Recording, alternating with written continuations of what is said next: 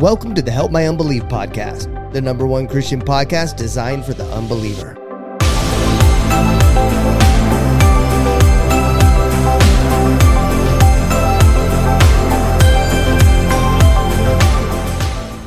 What's up, dude? You didn't get me this time. Hey, I I know, but You let's si- talk. I want to talk about this because you're throwing some shade because I'm, growing a not man bun and it looks like you got a problem with Oh, it. please don't have a man bun Why? Because I have a pocket knife, This is coming from a and my guy pocket knife is razor sharp. that has. Well, speaking of that, your I glasses will are lift- razor I sharp will right now it- too. Hey, I will lift it and slice it. You're. He's talking about me having a man bun while he's wearing that on his face right now. Yeah, That's crazy, dude. this is this is You're like I have. this is earned. I have hot pink Okay, glasses hey, on This is earned. with age. Yes, Right. Good grief. And a man ban, man buns are the ponytails of this this generation. I mean, I I get it. I get it. Here, let me pet you. Oh, Yeah. I understand. I'm gonna tell I- I Pastor Joseph. You, ponytail. s- I'm gonna tell Pastor Joseph you said something. He's is Here- younger than you. Here's my opinion. no, he's not. I think we're the same age. here's my opinion on the man bun. If you're gonna rebel, freaking rebel. Sorry, rebel. Don't put your hair up like a woman and wear it in a bun. So you're saying lay it down. I'm let it come saying down. be a man, lay it down. I will. I'm eating a mint right now. I'm gonna man bun it sometimes, and then sometimes I'm gonna be just letting it out. You Nick, know, don't ever No, need I to put it in a in a bun. You wore your hair in a ponytail. Heck yeah, I Okay, did. I wore more my hair in a Oh, ponytail back before you want to the wear military. a ponytail? Right, oh, yeah. Larry Larry wears his hair in a ponytail. Indians. I've never seen your hair down. yeah, Do You ever wear your hair down at yeah, all? he does. Indians wore their hair in ponytails I don't think I've ever seen you wear- when hunting the white buffalo. Larry looks like Raiden, dude. You know who Raiden is from Mortal Kombat? You probably don't know Mortal Kombat. No. I know this. I, I Even I, don't. And I, I, okay, go ahead. Indians didn't hunt white buffalo with a man bun. They had ponytails. I bet they put their hair up somehow. They may They have. braided They it. may have. That's why they it. braided it to keep it from flying while they're running through the woods and catching. I mean, is that biblical? I think that that was a biblical uh, story, wasn't it? Where the guy's running on the horse and, and his hair catches in a limb and then it hangs him. No, I don't remember that. No. Oh, Yeah. so they it caught in a tree and they came and lanced him, huh? Huh. Hmm, well, so I guess there's argument for man buns. Okay, so don't I, get it. I wanted to go over something with you guys, and then I had a um, God woke me up in the middle of the night and said something. And I want to get your guys' opinion. God, whoa, whoa, whoa! Hold on, hold on, hold on. What? Did you change gears, or are we saying We're switching that gears. God woke you up in the middle of the night and, And told told, you me to do a man hand bun. bu- man bun? Yeah, he did. No, he didn't. God's up there going, I would never say that, dude. No, I'm fine with you going bald, I'm a bro. little I mean, confused.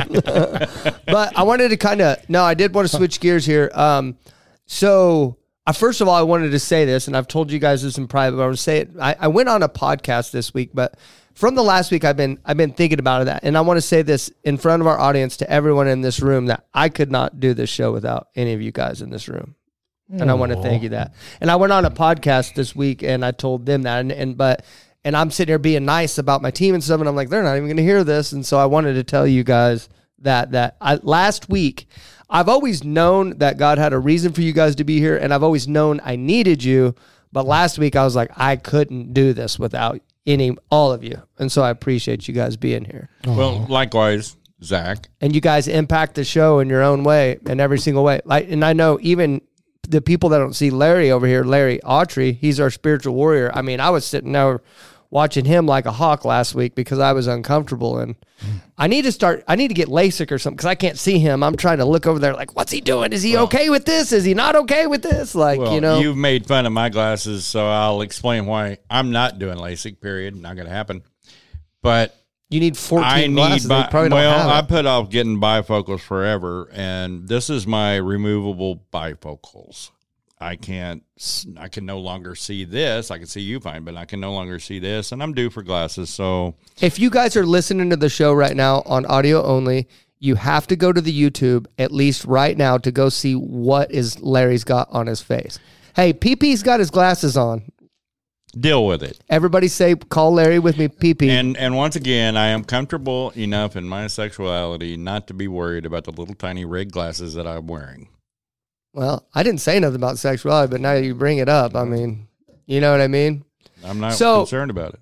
So I've been actually pretty And busy, do not give the devil a foothold. Uh, Boom. which would be a man bun. Is that what you'd say? That's a handhold. yeah, that's a handhold. That's yeah. a handhold. Yeah. You could do a two finger grip on that bad boy. Just Yeah.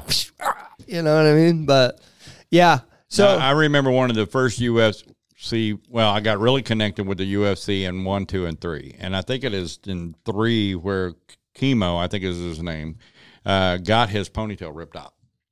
He what a- is that? UFC? What is pony- that? You don't know what UFC is? Well, I'm thinking of the martial art. The Uh, yeah, The I'm talking about when it first started. Oh yeah, I'm yeah. talking, UFC I'm- one. I'm- yeah. yeah. I'm talking With, about like, I wa- Gracie, I, Royce watched Gracie? one and two, three, four. I, I think I went through the first. I think I recorded like the first uh, ten or twenty, and then they changed the rules. And once they changed the rules, I quit watching them. But I'm the ma- I'm a massive UFC fan now.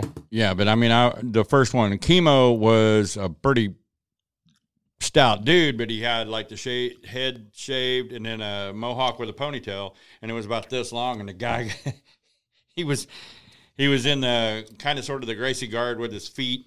Uh-huh. Holding, him and, and Kimo was leaning over, pounding on him like this, and the guy just reached up and grabbed hold of that ponytail, Jerked and- him down? and jerked him down into him so he couldn't hit him anymore. And then That's why Kimo they, reached, um, reached back and that ponytail just ripped. They out. do those cornrow braids now for that reason. Yeah. So they don't you can't grab them. They do those cornrow braids now, so they're tight and that. They Well, I don't see any anything- man buns in there in that UFC. Well, maybe there will be They'll one be, when I get be in there. grabbing them. Um, do, do you remember this guy? Um, I remember my first. rules about it now. I remember my first back then. UFC fight ever. Um, do you remember a guy named Trey Teligman? He was missing half of a rib cage. No. like he like had this big dent in. No. that that was old, super old school. Mine had the 504 pounder. Yeah, All I right, remember and, and then the giant killer, which was uh, his name was Kevin something or another, and he did karate, and he broke his hand with I think I think that counted like eighty or so Dang. unanswered blows to the head. And he couldn't. That's go back when it was He couldn't brutal, go. Well, yeah. no, yeah, that was back when you fought in the semis and then you finals, and then you you got down to the last two guys that night. Yeah, in the same night. fought. yeah. yeah. You remember the guy Not that wore one fight boxing glove? night guy, you know. You remember they wore one boxing glove? The guy that wore one boxing glove? No. That's a, that was old back in that day. I don't. Know. Those might might have been closer to like the five to ten era, something like that. Ten to fifteen. Well, it, that doesn't mean I didn't watch it. I, I just didn't you don't remember, remember all of them. Okay, so I wanted to get your guys' opinion on something. Shamrock going against Ken, yeah. Royce Gracie, Yeah. and that fight lasted for forty five minutes or forty five minutes or something like that. I mean, it was like it was a bunch of holds and, Uh-huh. and you know and just wearing them out, and it took forever to get that thing done. Yeah, yeah. The ground bites uh, fights are still kind of boring sometimes. So okay, so God's woke me up a couple times, and one I'm not even going to tell you about because it's who knows what it means, but. God, Yeah.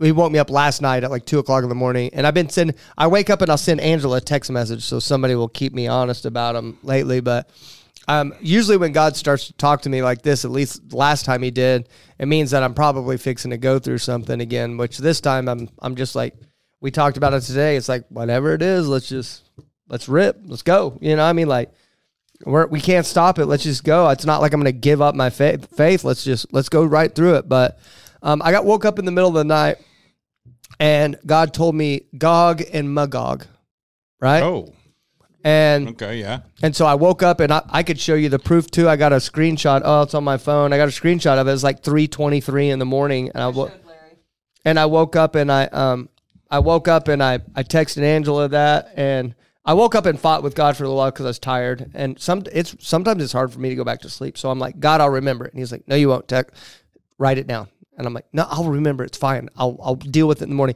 No, you need to write it. So I grabbed my phone and I and I texted Angela at Gog and Magog, and then I woke up the next morning, and I um I just been ha- been having a lot of work this week, so I googled it. I googled what that what it is, and um my brain always goes to something that about me, and I'm like, and it talks about like joining Satan's army, or is Satan gathering an army for the end times or something like that, and I'm like, is God trying to warn me that I'm like joining Satan's army for the end times or something? But anyway, I didn't really have time to process what I read and stuff like that. So you guys always usually have a good idea what that means. Do you guys have any input on what possibly that could mean? Why Well, God would be Gog trying to tell me? Magog are are were lands, and they had their own gods. Correct. Correct. Oh, they had their had their own gods. Yeah, they have their own gods, and so there are places where it's mentioned, and go back to the land of Magog, or or even in Joshua where he's talking about, you know, to that this day, pick. I'll just go there. Okay. Just keep talking. Okay. I'll go but- find the verses. and he woke uh, he woke me up with that, and then and I'll just say the other one. I don't know why, but last night I woke up again at like two o'clock in the morning, and um, he said Tiffany this weekend, and I was like, what? And I have no, we don't. Um, she met a Tiffany this week, which is like our friend's daughter that sh- she walks to school every week. But God said Tiffany this weekend, and so I texted her that, and then um, and then I woke up this morning and I thought it was kind of a dream that I even texted her that. But then I looked at my text message and sure enough, I had texted her that. So, um, so yeah, I don't know. It, he's been talking to me lately, and so he's been talking to me lately, and I just um, I don't know what's going on, but I think it's a skill that I probably need to hone. I probably need to be in prayer a little Definitely bit more. Definitely need to strengthen it. That's for sure. Well, I know that It didn't. in Revelations 28, Mhm. Read it, Mark. um, says he will go out to deceive the nations, called Gog and Magog, There it is. Oh, it's like a prophecy of the future. Mm-hmm. in every corner of the earth. He will gather them together for battle, a mighty army, as numberless as the sands among the seashore. Oh, so what God's talking about there?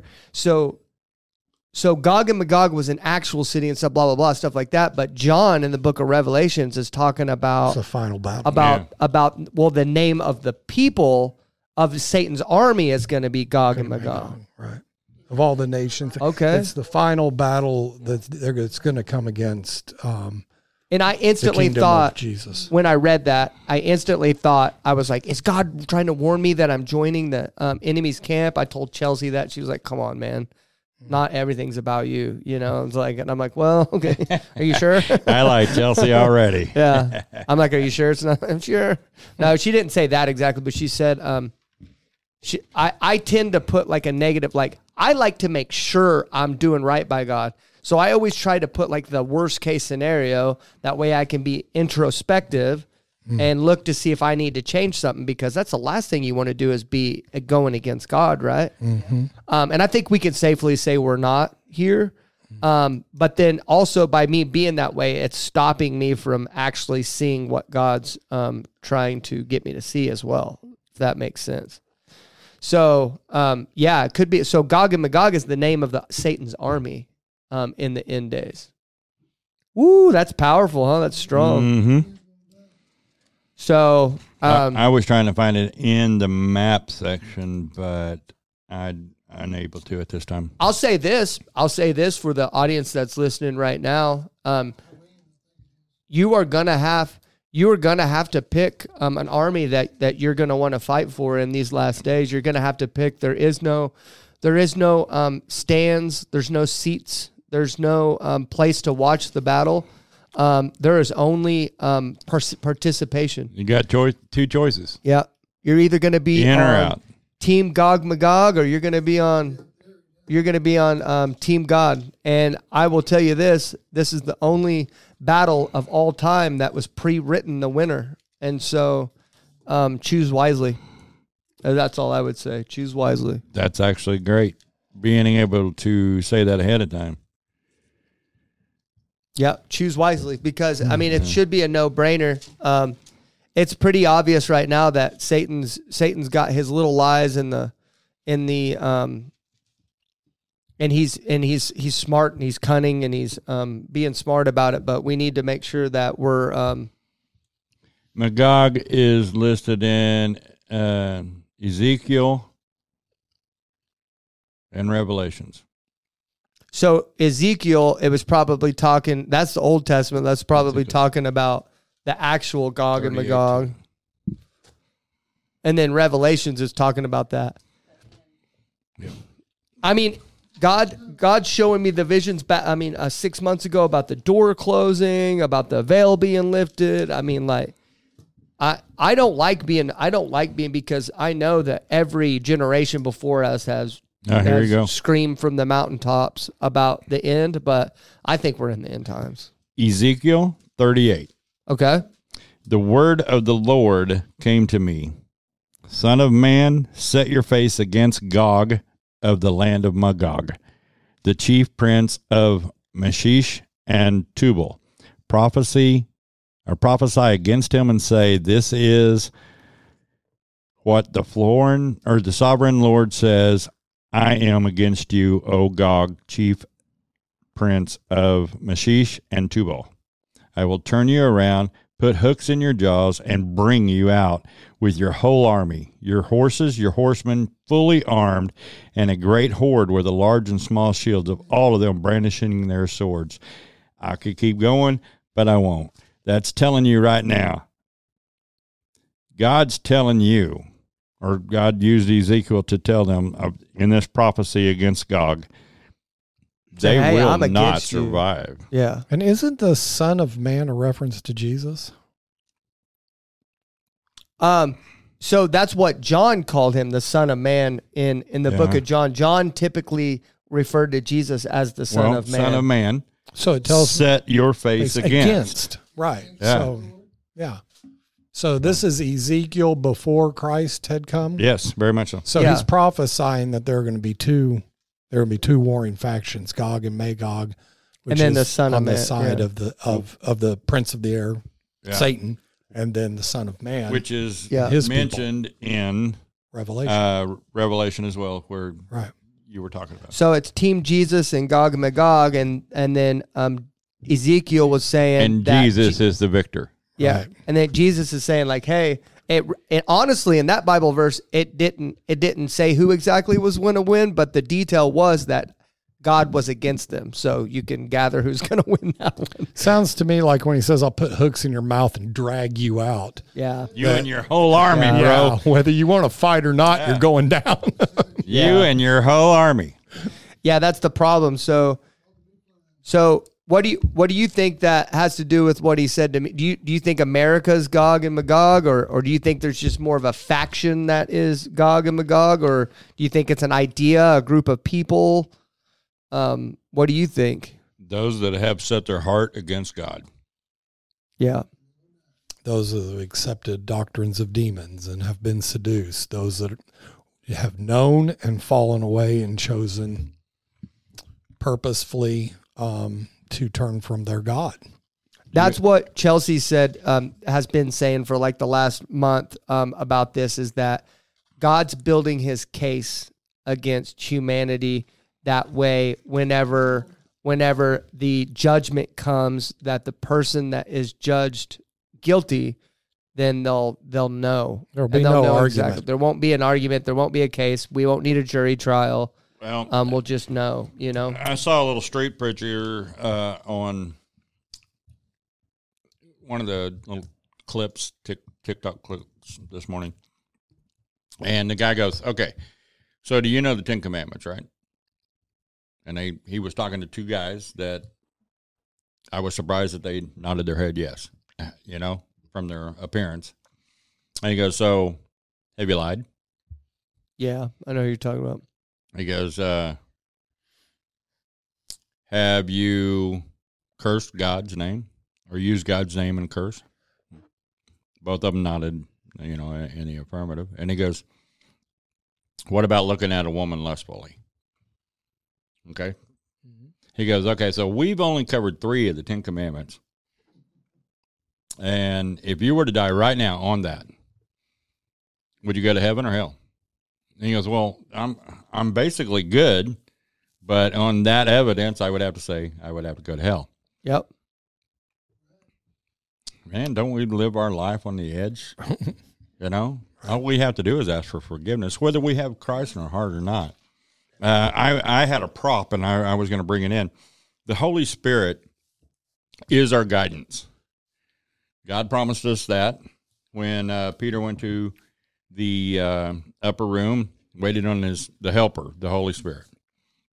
When the Holy Spirit came, it was to help guide us in the correct way. Are we going to fall? Are we going to have falters? Yes, yes, yes. But the Holy Spirit is the one that gives us the conviction to ask for forgiveness on that and then continue. One of the things that I I did here recently, and man, the Holy Spirit's just not letting me let it go. Um, I bought some new equipment. I ordered some stuff, and they brought they they never called me. So I finally got upset enough, and I went up there and got stuff. And they had it, so I was grateful. But one of the things that I had done was order ahead for my weed eater. And then they had one, and I said, "Go ahead." And um, because they put it twice on my paperwork, I called them and I said, "Okay, well, when you get it in, let me know. I'll just come pick it up. I'll just buy two because I'll wear them out, and I know that saves me from looking for them." Well, when I went up to go get the other stuff that I paid for and ordered, the guy hands me two heads. And I'm walking out, and I already know in my spirit something's not right here. Why did he give me two? I only paid for two, and I'd already picked up one. Right. But I went on thinking, well, I'll justify that. I'll being I'm being brutally honest. Mm-hmm. I'm going to justify this because they never called me, and it took two months for the to get this crap in, mm-hmm. you know, mm-hmm. and and I'd already paid for it, and and and so I justified it. But but but yeah. I haven't opened that second one yet. I'm going to call the cops on you. No, I'm I'm I. I'm gonna was- call 'em I right was- now. I was wanting to bring it. I was wanting to bring back. it in right. and show that I had not opened it. But the the Lord told me this morning to use it as an example. It, Ah. listen, I've never been so mad before. well, that one was different. Do you have it on Do Not Disturb and silent? Sorry about that. But I mean, we grieve the Holy Spirit by not paying attention to the Lord. Okay? That's when we grieve the Holy Spirit. Yeah. and he will leave. If we're grieving the Holy Spirit or we are active in our sin. So the devotionals I've been writing every morning, I'm I've lost the words because I haven't obeyed. I have had time or had had issues getting my time together for my studying because I'm I don't have the Holy Spirit prompting me because why? Because I am in disobedience Yeah. when we don't obey God through the Holy Spirit, the Holy Spirit warns us. He tells us, and then he withdraws. I lost it for a little bit too. Um, those couple months that I was, I, I was going through a rebellious period. I was, I mean, I've, I've told everybody on here. I told y'all. I told everybody on live how I was, um, I was um, spatting with God about stuff. And I look back now, what I was spatting him back, and it was kind of just silly. Like it was, you know what it was? It's just pride. Like I would have done it. I would have done it if God wouldn't have told me to, but because He told me to, I didn't want to do it. And it's like I've done all this stuff, and now you're putting even more on me, and now blah blah blah. You know, and it's just like that that message that Pastor Kevin preached this last weekend. Like, not only do I realize that I have some pride that I need to get rid of, but I have a tremendous amount of pride that I need to get rid of, like a massive amount of pride. I mean, you were there during that message. I know you've been helping out in El Reno, but um, I mean, like not like I I started to realize that I had pride, but then after that message, I start looking into like what pride actually is, and starting to put a quantitative number on it, and the the number's tremendous in my life. That the amount of pride that I have. Mean, I had people coming up and praying to me and stuff like that, um, and it's cool. I'm I am growing. I will tell you that I am growing. Like, um, I'm exper- like when I go to these messages and stuff like that. Um, some things that are happening in my heart that surprise me. Like, for example, um, Kevin, um, Pastor Kevin mentioned the um, the desires of your heart. If, like if you do this, then then you'll start to see the desires of your heart grow. And I started thinking, and I was like, oh, because because last year this time, or even in the winter this time, I had a lot of desires in my heart. But then when he mentioned that, I was like, wait a second, like what are the desires of my heart right now? And the truth is, like I'm pretty okay. Like I don't really have any. You know what the desire of my heart would be right now? I want my salesmen that I have right now to make it, my employees. I want them to survive and make it because I've seen how much they believe in me and I've seen how much they believe in what we're doing as a company. And it would devastate me if they didn't make it, man. But you're looking at their physical, Mm-hmm. you're looking at their flesh, and your desires for them to succeed. Yeah, I do. I, I your really do. desire for them should be that they get to know the Lord They do. Well, and follow the Lord yeah. and seek after his face instead of his hand. Yeah. I don't think you understand what I'm saying. No, I do. But like I, I what. I'm saying is is my I'm trying to bring up the point that my my heart has changed to the point where my that it's desires not about you right now. Yeah, it's not about me. Like I had I literally couldn't think of any. I mean, I, I was like, well, I think it would be cool to travel and stuff, but if I don't, okay. I think it would be cool to have a bigger house, but if I don't, okay. Like it's it's like it would be cool for all these things, but if not, okay. Like I'd be okay just being where I'm at forever. And then, but yeah, it's about someone else, not me. Like, um, I mean, I want to see this podcast grow, but uh, I know, like, God, God's controlling all this. I mean, I gave my company to Him before I even had it. I gave Him this before I even had it. Or God gave it to me. So, like, all this stuff is completely ran by Him to where I'm pretty much. It's not even up to me. And it's cool because God made me a promise about my salesmen too. God told me that if I tithe uh, 10% of all the profit on their job, not just 10% of what I take from the jobs they sell, but if I tithe 10% of the whole profit profit before I pay them, that he would bless them. And so um, You I'm like, see the results of that? no, that's what I said. no, I was I'm like, saying easy. Hobby Lobby, Chick Fil A. yeah, They started off that way.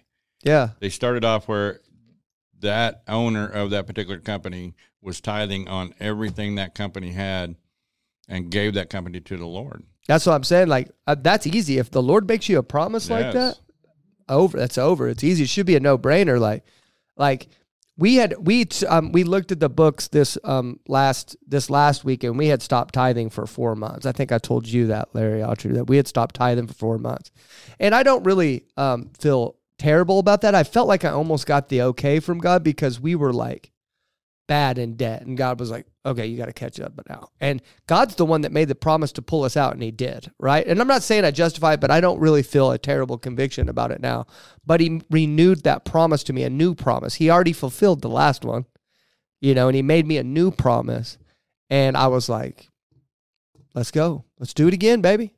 And I, I don't care. Like I just I seen what you did last time, but now that's just going to be a, a lot easier. I know there's going to be troubles. I know it's not going to be tomorrow. I know whenever I know whenever I tithe, it's not going to be happen right away. I know there's you may even take them to the brink of almost failing, but I know they're not. I know you're going to fulfill your promise as long as I do what you told me to do. Oh boy, yeah, you're talking some spiritual smackdown right there, and you're you're you're. That's called growth. Yeah, no, I mean that's awesome, but just from my experience, man, you're in that place of you have your hand on some serenity, right? Get Yeah. ready, get ready, because that's going to be slapped out of your hand. I know it's coming. but I that's know. that's what God uses to stretch us. You know, it's like this wave machine, Yeah. right? Yeah. we we go up we face these problems how is ever going to be any different we realize that on our own efforts at least i did i'm a horrible miserable failure. All of my ideas lead to nothing but pain anger blown up relationships and then give it over to god. God comes illustrates his power. Rest. Everything's awesome. Man i'm on a spiritual pink cloud. God rocks. Yeah. Mm, and then God says, I'm going to pull you apart again because he's constantly stretching and reforming. Gotta grow you, stretching, Yeah. And now that you've got a piece of, I, I was 47, 48 years old the first time I ever experienced serenity. I didn't Wow. I didn't even know what that word meant. I remember calling a person that was helping me in my journey and saying, dude, man, I'm calm. I feel like there's nothing that can be thrown at me that with the help of my father, I, I no matter what happens, I'm going to be okay. And he was like, yeah, man, that's serenity. Cause I told him something's wrong. You know, I'd never felt that before. It'd always been, oh crap, you know, crisis to crisis. Oh no, what am I going to do? What? What comes up must come down. Yeah, you know, and and but that's what God wants for us is that serenity because that's where power comes from. Because then when we're going through that, you know, here comes this wave of persecution or trouble. Because of that serenity, we can say, "I've been here before." You know, my God's bigger than all of this, man. Yeah. And praise God, and we can keep that. Yeah. and be a witness to others. We need to. We I, need I to. refer uh, to that as the David complex. ah, The David complex says, "Oh, Goliath, that's nothing, man. God got me through the lion and the bear, he's gonna. and He will have me in this." Who's this Now, I just, I just need to, yeah, I just need to go down here and get a couple of stones. All right, but I'm ready. Oh, here, put on your armor. Take, take the sword. No, no, no, no, no. I just need this, right. and I need God, and I'll step forward with the might of the Lord, and I will slay this giant. Right. Got him. Yeah. Wow. Well, that's the thing. We, we just need to get back in prayer again because I I don't I I thought I said this in this room, but it might have been to her on the way here. But the last time that God God started showing me visions, dreams, like chatting to me in the middle of the night and stuff like that, it was like he he needed me to get something now, now, now, now, now, now, now, now, and then it started going like this, it started going, Right. and that's what it's doing now. And I think my advantage this time, in which I don't know, I may turn into a um, um, complaining little fool again, and I hope not. But I can see, I can at least I know it's coming this time. I know You have it's coming. understanding now. Yeah. you have you have more understanding. I didn't than see you it did. coming. I was like, I'm tithing ten percent, so God's gonna make me rich, right? Right. And then Well, that's I'm, not what the Bible I'm tithing ten percent, and I'm doing what God tells me to. I have no pride. I have none. Right. I have no pride. I'm good. Right. I'm a great guy. Humble. tithing. I'm humble. I'm good looking, right? Nothing bad's gonna happen, right? And then God goes, That's not exactly. and then now I see it, and I'm like, oh man, there's so much that's got to get worked out of me too. Especially if he's putting me with all these big factions that's coming up, these things that I'm in charge of. Like, of course he's gonna put me through a lot, and I'm gonna have to be okay with it, Well, man. you know, I kind of look at it this way: if he if he gave us free will and he wants, and we're going to spend eternity eternity with him, I have to believe that we're all going to have jobs in his kingdom, and he's going to create over and over again. I I feel like we're going to be angels in the next play. There's always going to be something. I'd love that. with God, and we're going to be part of His kingdom. Do you want people serving you from their hearts because they've run up against their will over and over again and found themselves lacking, and know for absolute certain that your way is the only way? Yeah, You start praying for for God. That's to, what you to- want. to, take and put another log on your fire, so you burn brighter for Him. And in that process, you start seeing, Lord, burn this off me, this impurity off of me, this impurity off of me, and you start offering up your impurities as your offering. Yeah, not not your tithe, but your offering, and you're giving them to God to remove those from you, yeah, so that you can stay more focused on Him. So you turn your will, your will, to Him, and you start giving your will over to Him, and then then it starts lining up. yeah. I don't want my company to get big without being ready. I don't want this ministry or this podcast to reach the big, big audience until God's ready. I don't want that. I like, why would we want to ruin someone's like we have to be careful what we say like this is a big deal what we're doing Mm-hmm. this is a huge deal what we're doing right now the fact that there's 500 to 1000 people that's going to listen to this this what we're talking about right now is a huge deal man. And we got to watch what we say. Why would we want to go out to hundreds of thousands to millions of people if we're not completely ready for that? Because it's a big deal now. It's even bigger deal then you know? Like I, I want to be ready. And if that means me going through some pain and some trouble to get there that's fine. I just hope i can learn how to handle the pain a little better that way it's not that long that was way too long that was ridiculous the That was crazy. That lasted forever. Shut up. It was. It was bad. It took what it took. It took what it took. Oh yeah, I mean, I probably could have got out of it earlier. If I mean, but That that wasn't that long. You know, I, I look at some of the, the outside looking in, nope. nope. Yeah, I, I I look at some half of a year. I mean, it felt long to me because th- the reason why it felt long is because I wasn't sleeping. Like, How long is college? I don't know. How long? How long is is? You how know, long is a dime in the state penitentiary? Mm. Right. Yeah. We want to talk about Yeah. long. You Yeah. know, you, you were uh, you, you didn't. Yeah, you weren't. You're you're a good guy. I mean, you're God had some work to do, in you and he did it. Yeah. Well, I, the Yeah, the time wasn't long, but it It felt like a long lasted a long time. Yeah, I do agree that it was pretty intense. it was intense. Of man. course. it was I mean, intense. and it was hard from this side watching you go through it. But it's whatever. I mean, it But is you good. It learned, is- and that's yeah. a good thing. God stretched you, and God gave you wisdom on things so that you could see what He was trying to show you. I don't even know what like I'm I'm learning I'm learning now what he taught me back then over a period of time too. Like I still don't know what all I learned from that. Like he's revealing to me what I've learned from it slowly. Like mm. through that situation where he's preaching and I'm like, what are the desires of my heart? And while I was going through that, I would have been talking about like, I want this big office. I want a million salesmen. I want to be selling $10 million. I want to be going to Maui. I want a big car. I want all these trucks. Like I would, I had a long, I would have a laundry list for you.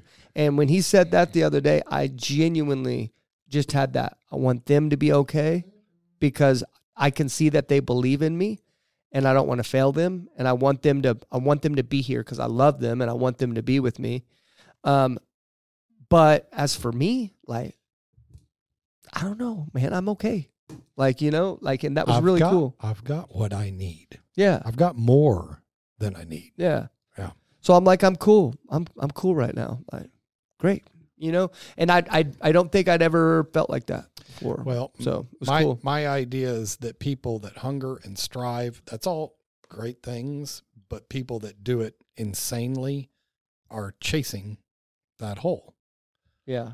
And until it's filled with God, you're deprived of serenity. You're deprived of that feeling because we're engineered to have that relationship with Him. Without it, we're going to try to put all kinds of stuff in there. You got to seek him to fill it too. Like it's not just to be like, okay, God, and he's gonna be, like, Nope. eh, yeah, you got to seek him. It's something that you got to do. But anyway, uh, we're running over a little bit, so let's get to Joy. Um, Joy says she speaks to aliens, and I don't really know what she believes. Um, I know she's really been like supportive of what we do. She really says she loves what we're doing, and that she um, enjoys our content, and she likes the messages that we put out. But I don't think she believes that Jesus is the only way to heaven. I believe she kind of believes in a bunch. Of, let's just let's do what we do every week, and let's okay, talk to but Joy. you want to go over that one more time? She she speaks to what She she says she speaks to aliens. Yeah. From Not, Mexico? not the Okay, hold on. illegal Hold on a second. No, not to like Germans without a passport. I don't think. No, it's it's worse than that, Larry. Aliens from space. okay, but hold on Or before I say the ocean. before I say this. Before I say this, I don't know. I don't really know what she means by that. So we got to get Let's get curious. we got to get to her. We yeah. need to find out. Because I don't want to even speak on it and speculate on it because I haven't watched her videos that. She mainly like talks about the news and stuff on her channel, like quote like talks about current events and stuff like that. So um, I haven't really dug into like her content with that kind of stuff. So I don't want to speak on it without getting her. I want her to say it. So That's a good idea. let's get to her. Joy. Oh, Joy's here. Um, Joy. So I don't lot of- know. I I, don't know if you of know this, but your your mic is on mute. Um, so you you may, there it is. Can you hear me? I can. How you doing? There she is. How are you? I'm good. I'm good. No, I put it on mute. Tech savvy, but I was like, okay, I don't want to interrupt. It's also some good space talk. Oh, yeah, I was, I was I was I was trying to start a fight with him when the She was listening stuff, with. right. She I was told- listening this whole time. I Okay. told Larry. I told Larry that if he ever believed in flat Earth, that I was going to walk out of the room and never come back. And then I started playing And then Mark- Oh, me? And then Mark says he thinks the oh, Earth's okay. flat. No. can throw anything at me. I'm good. I'm game. So, are you on a cell phone or or what are you what are you on right now? I'm on my computer right now. How does is it sound okay? No, it sounds it sounds very muffled and um Yeah, we and you keep cutting out. We've had people that do it on computers before, and it sounds it sounds terrible. Okay, hold, let me switch to my phone. I'm also on headphones. I thought that might be helpful to y'all. Hold on, let me. I'll see if my phone works better. Yeah, phones usually work better. Okay, does that need better? Oh yeah, it's way better, way better. Perfect. Okay, good deal. Thank you. Sorry about that. It just sometimes those computer uh, computer audio is terrible. And since we don't do like video, it's really important that we have good audio if that makes sense. We're kind of I don't know like um we've talked about um implementing video for our guests, but like it's kind of like it's kind of like our thing now doing audio. What do you guys think? Mm, You don't care? yeah. What do you think about the audio only I- version, Joy? I like that I get to sit here in my jammas, so please don't change that. Yeah, I, I, I really think this whole uh, COVID era, staring at people through their little Zoom lens, is done and over. I don't want to see it anymore. Yeah. I'd rather just fly I'm- people into studio. Right? That's but then they wouldn't be able to wear their pajamas. I mean, she could honestly, Joy. If you came in studio, you could still wear your pajamas. It'd be fine. Excuse me, I'll wear my pajamas anywhere. Like I am Walmart peak. Y'all don't even know. I'm from the Midwest. I don't care. So let me let me go over what we do here. Um, I'm sure you've seen. Have you watched any of our episodes or just the TikTok clips? Seen the TikTok clips, and then I did a little bit of research today. That was like five minutes of looking at something. Then I had to do something else. Okay, that's how I am too. That's exactly how I am. I'll research you for about five minutes, and then I like organic conversation. I think it makes it better. So I don't do any research on people really. That's why, like I, Okay. I don't, I didn't really give you a um, a very good intro because I didn't really research you. I did. Your videos pop up, and it seems like you do the news and stuff a lot. But I also, well, let let me let me just let me go around the room first before we get into you. Um, I don't want to hit Okay. you off guard. So we have um, an entire team of people here, and I want to introduce you to them. So if you hear their voice, you'll know who they are. Um, I've got my Okay. executive producer Mark. hello. I've got Mark. um, my wife Angela, who's the director. Hello. Um, Hello, and then Angela. I've got my wonderful longtime co-host, 39 weeks of gloriousness, Larry. Hello, Joy.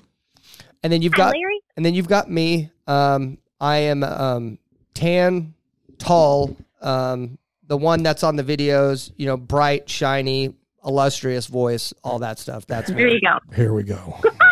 I do, All right. I do that every week, and someone almost pukes in studio every time I say that. Larry, I was just keeping my my mouth shut on this one. I didn't want it to Keep be in mind, Larry. repetitive. I didn't want it to be repetitive on my reaction. someone, uh, yeah, someone almost pukes every time I say it. But I'm go- I'm gonna make one of them puke one of these days by what I say. I'm gonna go on for like ten Right. minutes one of these days. But um, so we um, we're the Help My Unbelief podcast. We are not a debate show. Um, we don't we don't want to debate. We don't want to argue. Um, this is a completely different platform um, on here to where we really just kind of want to hear hear your story. We want to listen and love. Um, and we believe that that's how we're going to make a difference in the world. So, um, with that being said, if something, if you ever feel uncomfortable, if you felt feel it's getting debatey, uh, you're welcome to speak up, and I will as well. So, um, and then so at the end of the show, what we do is we'll normally go around the room and say some sort of like final statement. Um, everyone in here will say something final and parting, and then because you're our guest, you'll get the final say. Okay. Sound good? Yeah. Let's do it. Okay, I'm excited. So What episode did you research this on in the five minutes? Okay, I think it was. It's just the one where y'all. I think it was like the first one. Y'all were just introducing yourselves. I was like, all right, who are these cats? Let's see about that. And Larry, I got a little bit into your story, and then I got busy. I think it was Larry. Well, that's. I think in that episode, that's pretty much all. I don't, if I remember correctly, I that's think all I we talked did. longer than you did for sure. Yeah, yeah. it was we only, like did an hour long, right? But then I learned in that show that I don't really have that much of a testimony yet. You know what I mean? Like my testimony isn't that like you know. So that was pretty much Larry's testimony. But you have to remember, like he's like what 60, 50, 70 years older than I am, something like that. I'm 61. So, um, but yeah, So that so if that makes you zero, yeah. then I would be 60 years older than I'm you. pretty much Yeah. zero. But it's um yeah, it's been a long time since we've did that episode, so I don't remember what we said in that to be honest with you. So Well, we we talked a little bit of the my testimony, but not Not all of it. So, Joy, t- tell me a little bit about yourself. What are your What are your beliefs? I, I guess I've taken it from us talking in comments and stuff that you're you're not a Christian, correct? See, that's a loaded question. No, I, I feel bad. I'm gonna be a real weird guest, so I apologize in advance. Well, I gue- it depends on how you look at it, right? So when somebody says, "Are you a Christian?" So, I, and I'll, I guess if you guys want, I can try to speak in more Christian terms since I grew up in the Midwest. I kind of, you know, we can all kind of speak it fluently. I want you to I want you to talk the way you talk. I want you to be Joy. You keep saying the Okay. Midwest, but that covers a whole lot. So, I what know, state right? are you from? I'm from Missouri, but I've lived in Oklahoma. I've lived in Kansas, but I've also lived all over the country in different parts of the world. So it just depends. oh, I'm from Missouri. Missouri's pretty. We're in Oklahoma. I don't know if you knew that. Yeah, we're in Oklahoma. I thought, yeah, I thought I had seen that. Okay, because I and I think I had seen that you guys aren't too far because I've lived right near Moore in Oklahoma City, and then I've lived in a couple other places in Oklahoma. I love Oklahoma, by the way. And Yep. the tornadoes are like terrifying. I love. Oh it. yeah, that's great. Yep. They're at they're in Yukon. Well, we're in Yukon. That's where we live. Stop it. Okay, because I lived right off of Bethany and Yukon in Oklahoma City. That was the last place I was in, like a Yep. year ago. What is it, Council? And what is that place? There's a Walmart there. There's a big like. That's Northwest interstate. Expressway. Thank you. I lived right near there. Yeah. Wow, oh, very cool. So I, I, I live well within probably three miles of that. Okay, so let, I hear here's how I'll, here's how I'll ask the question, and you don't. Like I said, it if you if you can't if you answer these questions differently, it's not like we're gonna hop on you. It doesn't- like It's we not a trick question. That's all we that's all we interview Sure. is people that don't believe the same thing. Is that that's the whole point of the show? But um, so do you believe do you believe Jesus was a real person? I'm so sorry. You'd asked me a question. I completely didn't answer it. So I'll go to the first one. I'll go to this one. Do so it, in yeah. terms of being a, okay, so here's what I would say in terms of being a Christian. Um, I love the concept of of Jesus. Uh, and I love the concept of what I call Christ consciousness, which I think what that's typically that's really what everybody is trying to do, at least from my perspective, even people who are Christian, right? It's like you're trying to emulate this person and the way that they operate, their thought process, the energy, the vibration that they send out. Like I said, if you guys have any questions, like because I can kind of get esoteric, like interrupt me, uh, then I can I can explain it differently. But in terms of Jesus existing, yeah, like why not? so, Right. so yeah, definitely. So we believe we also believe that Jesus is God and that He is the only way to heaven. Do you believe? Okay. Do you believe that? Um, that Jesus is God. Um, I don't know. I mean, not necessarily. Well, I would say the only way to heaven. I, I don't know about that, but I guess we would have to then get into exactly what is Jesus, right? Like that would get into, in my opinion, a bigger topic of what that is and what that representation is. And I, under, I understand because I grew up Catholic, so I, I understand those terms. But uh, I would say I don't necessarily look at it that way, but it would be dependent on how you look at it. So would you say, Larry, that we've we've interviewed over fifty percent of our guests have been former Catholic at this point? I do believe you are correct. That's crazy. Didn't it not? A lot of us, yeah, we were inundated with it. Yeah. so, yeah. Do you think that? Do you think that kind of turned you off a little bit from Christianity? Your up, your upbringing at all? How how did that go? Your upbringing in in as far as religion and church goes? Okay, so with religion and church, yeah, I, I not necessarily. I mean, I, again, there's a lot of like for me, it's all perspective. Depends on how you look at it. You're gonna hear that a lot from me. So, um, I grew up as I grew up Catholic. I remember being about eight years old, and it hit me. I was like, wait a second. I was like. We're worshiping a zombie and we're eating people, and that hit me when I was eight years old. With so I, with Catholics, you guys probably know this. So like aside from you know Jesus being rose from the dead, that's where I got that concept. Was also you know, you go and like you're supposed to like eat this really awful saltless cracker that has no flavor, and that's supposed to be his body. To which my parents said, "Oh no, don't worry, that's not real people eating. We're pretending to eat people." And I went, "Well, we're pretend cannibalism. Like, what in the hell does that mean?" So I would say just between that and I'm to say this as nicely as I can because I don't know where y'all are are broadcasting the the kitty stuff that happens. I would say those were the biggest ones, but I think I just I never really jived with it in general as a child. Um, Kitty in kitty general. stuff. What do you In- mean, like um like the like Children. pastors messing with children or? Yes, yes, that probably like was the, the nail in the coffin for me, and I I kind of knew about that even as, a, as I was younger. Um, which isn't real fun. And I thought, well, what am I supposed to trust with this? So there were concepts of it I liked, but then I just, I don't know, as a, I was just a different kid. I kind of had more of an adult mindset in terms of being able to spot out BS real quick. right? It was like, I feel like I'm around a lot of BS boomers. No disrespect to any boomers listen, but like, We got yeah, one in the room. kind of- all right. All right. Lots Two. of love to you. Okay.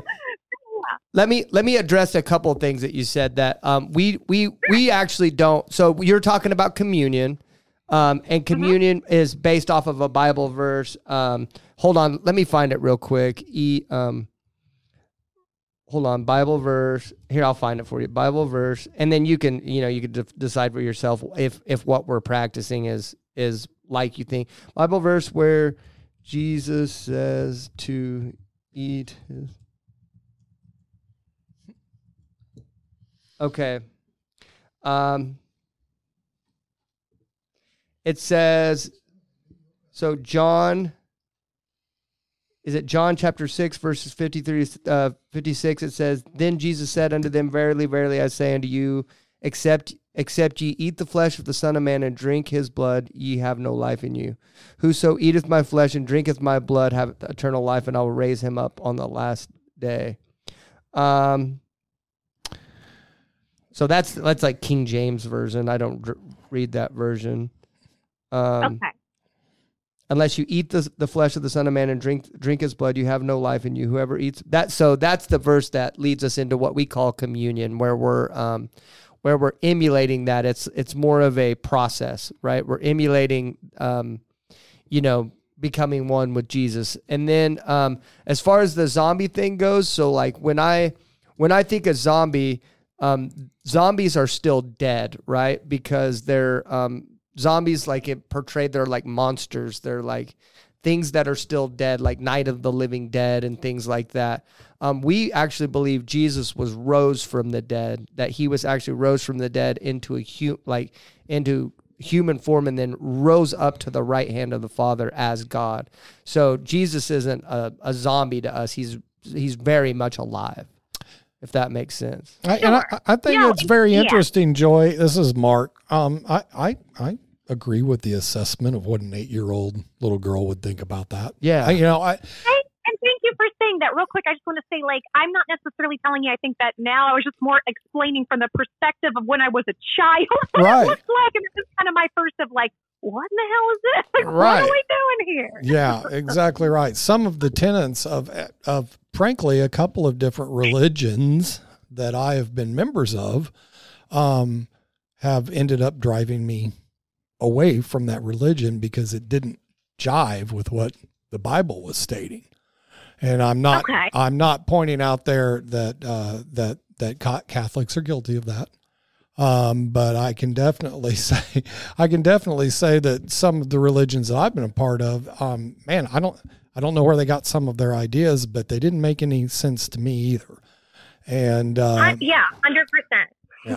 and and, and especially when you know the by the word that they they specifically talk about that they're working from what they're doing doesn't seem to to jive with that but you know as far as communion you know what was that verse in the bible that says whenever you gather do this in remembrance of me Oh yeah, yeah, yeah, yeah. it's the breaking Okay. of the bread as my body was broken for you the drinking of the blood which is the price that i paid You're Right. doing it to remember Jesus. Yeah, but his sacrifice I was just trying to think like we did communion whenever I was a kid. Mhm. And then I guess I don't understand. Maybe I'm just naive or I was just a naive. I'm like, I wonder why that didn't. What about you, Larry? Did that resonate with you? Were you like, whoa, this is weird that I'm eating Well, another the- dude's Well, body? the first thing, zombies didn't come out in my youth. Not Um, zombie. I'm talking about the communion. No, thing. but I'm talking about. So I didn't wouldn't have had that mindset. She's a, considerably younger than I am to even be considering that at eight years old.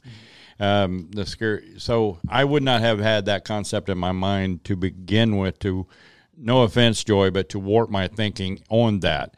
I was raised in the church. We took communion all the time, and it was strictly done in remembrance of Christ. So I never had any misconception of what it was about. I can see where someone would think that that's like I'm eating some dude's body and drinking his blood, though. You know? yeah, and particularly in the in the religious structure that she's speaking of, which is very intimidating and Might have been more old. English. Yeah, might have been more intense into Very it too. They may have put on like or organ music and stuff while it was going on. It oh. might have been a little more intense than what we Well, experienced. in get that. in the in the Catholic, and I'm not Catholic, but I have been in there when they did communion at Christmas time for, uh, or a, a funeral, I believe it was, where you actually walk down and the priest puts it in your mouth.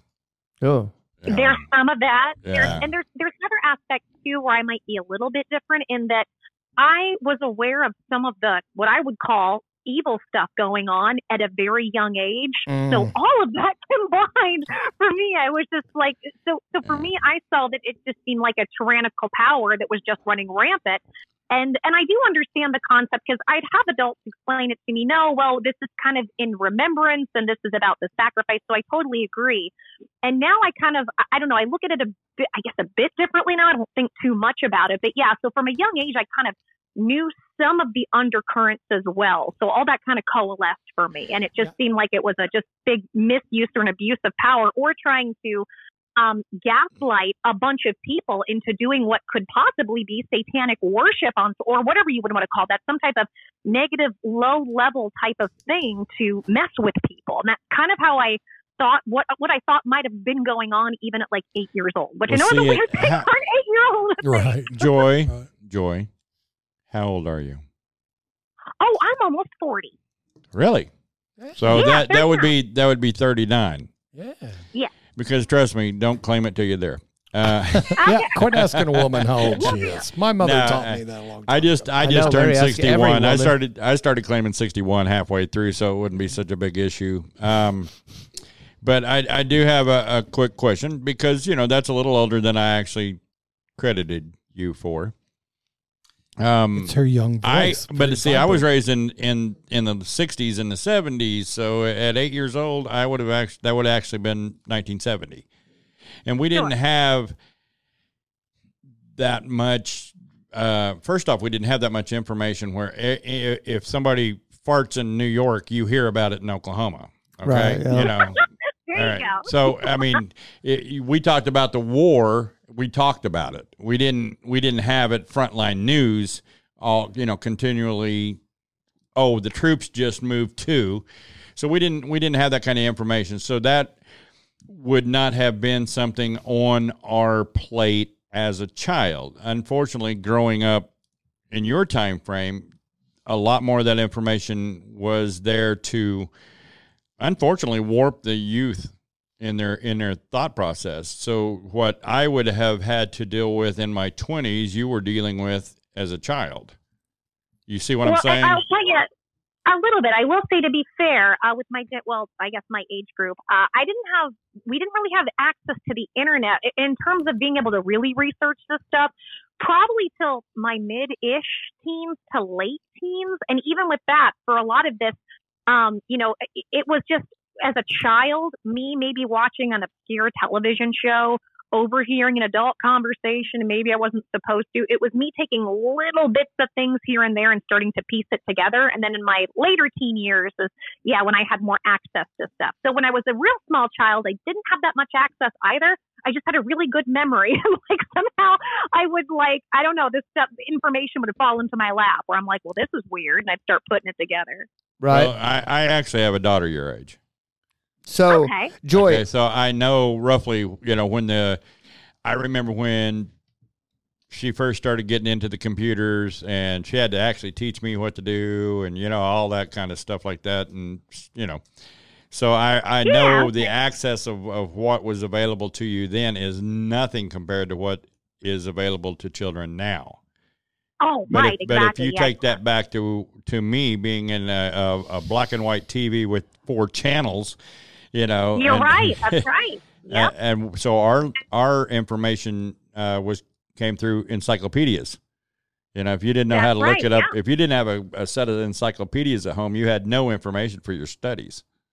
You know, That's right. Yep. so there's a lot of difference between those age groups and what and then what the information that children are given now is even more so indoctrinating them into what our government wants them to know.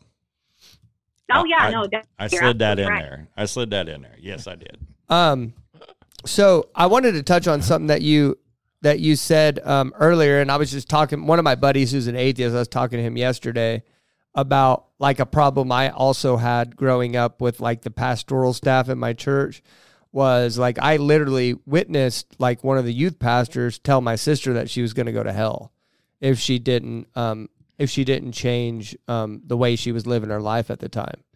And then I remember a couple months later, he literally got fired from the church from embezzling money from the church. And nice. that always um, struck with me. I was like, wow. And that put some thoughts into my head was like, you know, because you're always taught that these pe- people are put there by God, right? And that God Right. has appointed them in this spot to lead a congregation and stuff like that. And then you start to wonder did God make a mistake? Did God put these people in this position? And then them, um, you know, did God make this mistake and put them like to mislead these people and stuff like that? And then throughout my years, I noticed that like there's just a bunch of um, there's a bunch of iniquities and issues with human beings in general. So you're talking about the um, the pastors that um, molest children. We had a guy on last week that, um, or the week before, that um, his his um, youth pastor did that to him, and his dad he did was nothing. molested. Yes. He was molested, and then we have another woman that that even worse story that I'm going to interview her in the future. Hopefully, and I mean a, a story that would make you be hard to listen to, and then you know much worse stuff than the embezzling money and stuff like that. And then even in this church, you know, there's people that have issues. I mean, nothing like that, you know, but like there's people that have human issues, and then what I kind of land on in my mind is that even if God appoints human beings in these positions in the church, he still doesn't take away their free will. Like That's they right. they still have choice to make and they have to make a choose. It says it says in the Bible to choose you this day who you're going to serve. And you have to wake up every day and decide whether you're going to serve God or the enemy, if that makes sense. And Right. sometimes Every Make day. any sense. Die and sometimes these daily. sometimes these people choose um, the wrong one. So I just don't want I, I don't want you to think that I, I think there what I'm saying is I think there's an altern, alternative way of looking at when things like this happen in church other than blaming God. I think there is a different way to look at it if that makes sense. Well, yeah. In fact, what I like to say is, in general in life, I like to look at things. It's either a blessing or a lesson. So, which one do you want to do? And in that, you, know, and this is, and I don't judge anybody else. This is just what I do. And from that, then there is no victimization. You know, it's like, okay, well, even if something does happen, or people do fail, or you fail, okay, well, we can still learn something from it. So there's still a positive that can be gleaned. So no, I, I totally agree with that. Yeah.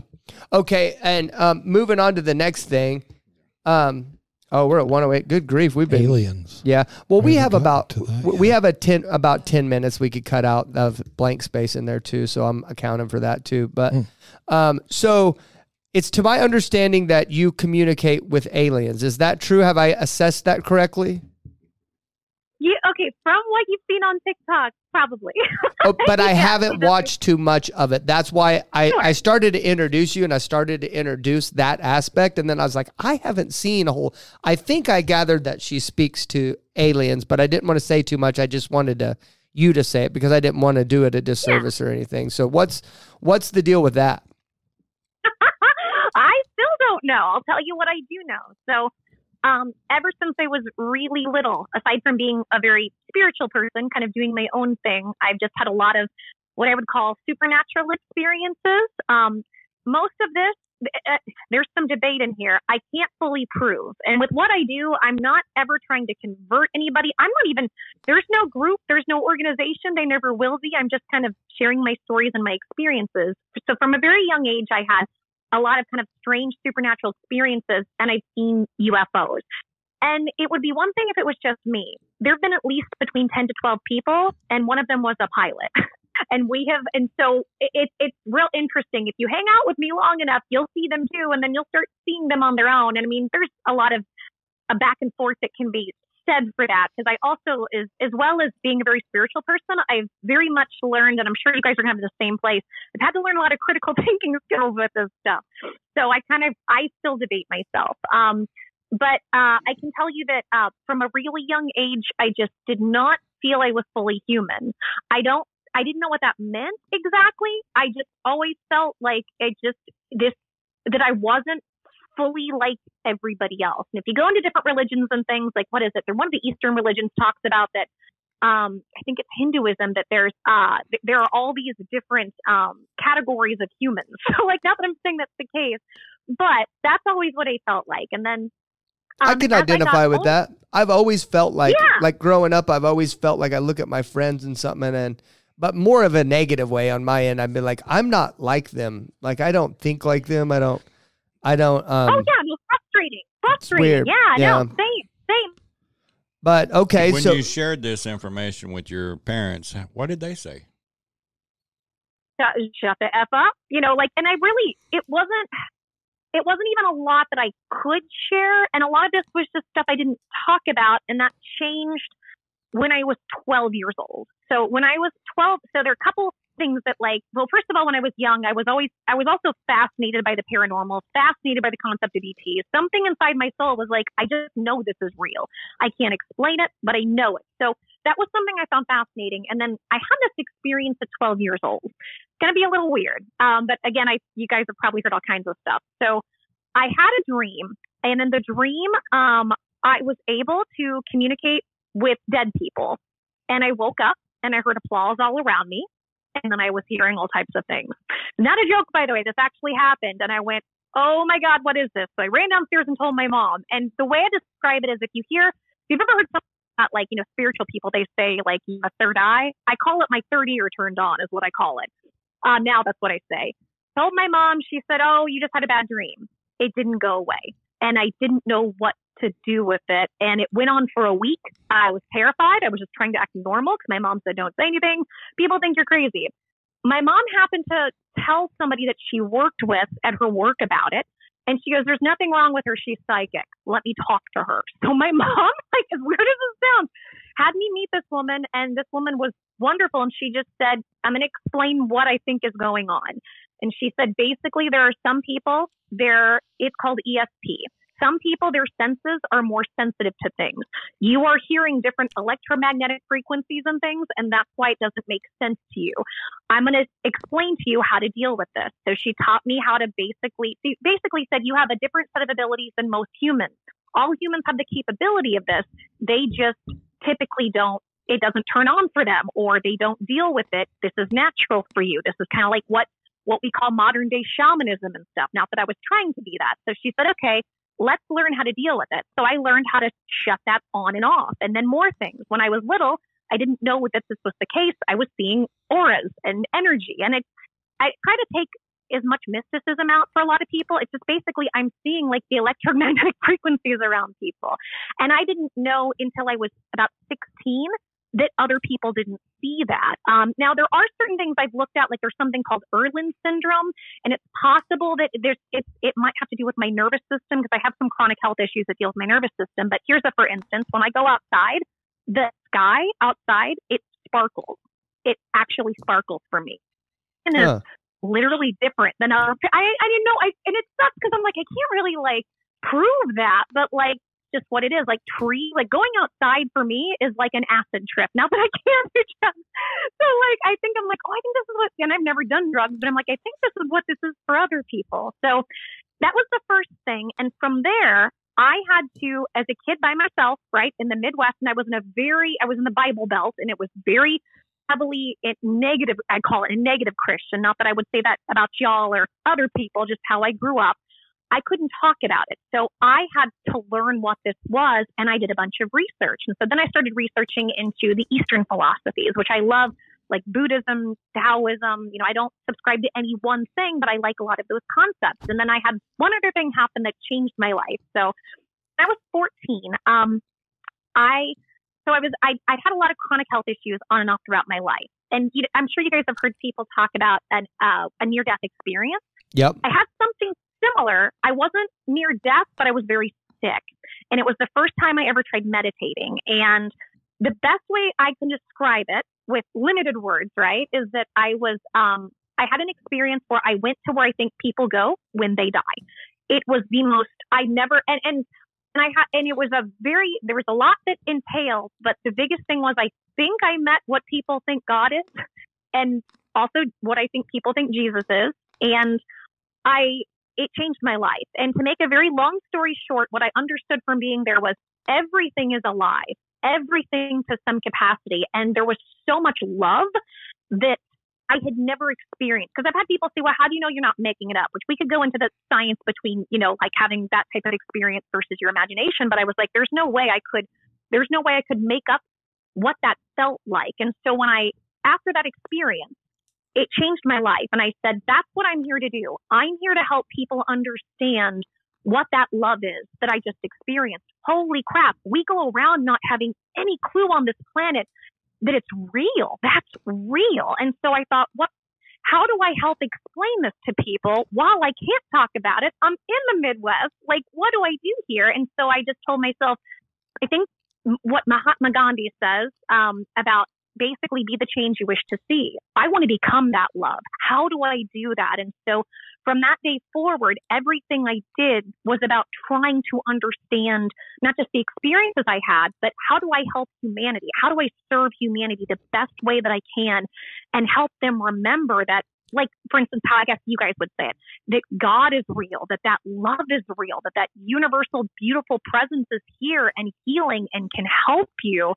And it's been a journey since then. So well we like couple things. we believe god is love. It says in the bible that god is love. So that's who he is. Like that's his entire essence is love. Um but right. so you should really you should really go um, back and listen to the episode that dropped yesterday with dakota lee. Um so her I think where so what what I would just from listening to you right now, it sounds like you have something um what we would call in um, in Assemblies of God or Pentecostal church would be a spiritual gift. Okay? You have a gift and unfortunately when you were growing up you weren't giving uh, given any um support to oh no to grow that. So um, go back and listen to that episode with Dakota Lee because she visits um, she visits heaven um, and she had a spiritual gift, and she was able at 12 years old to tell her parents, and then they helped her hone that gift, and they um, they assisted her and assisted her through that and stuff like that.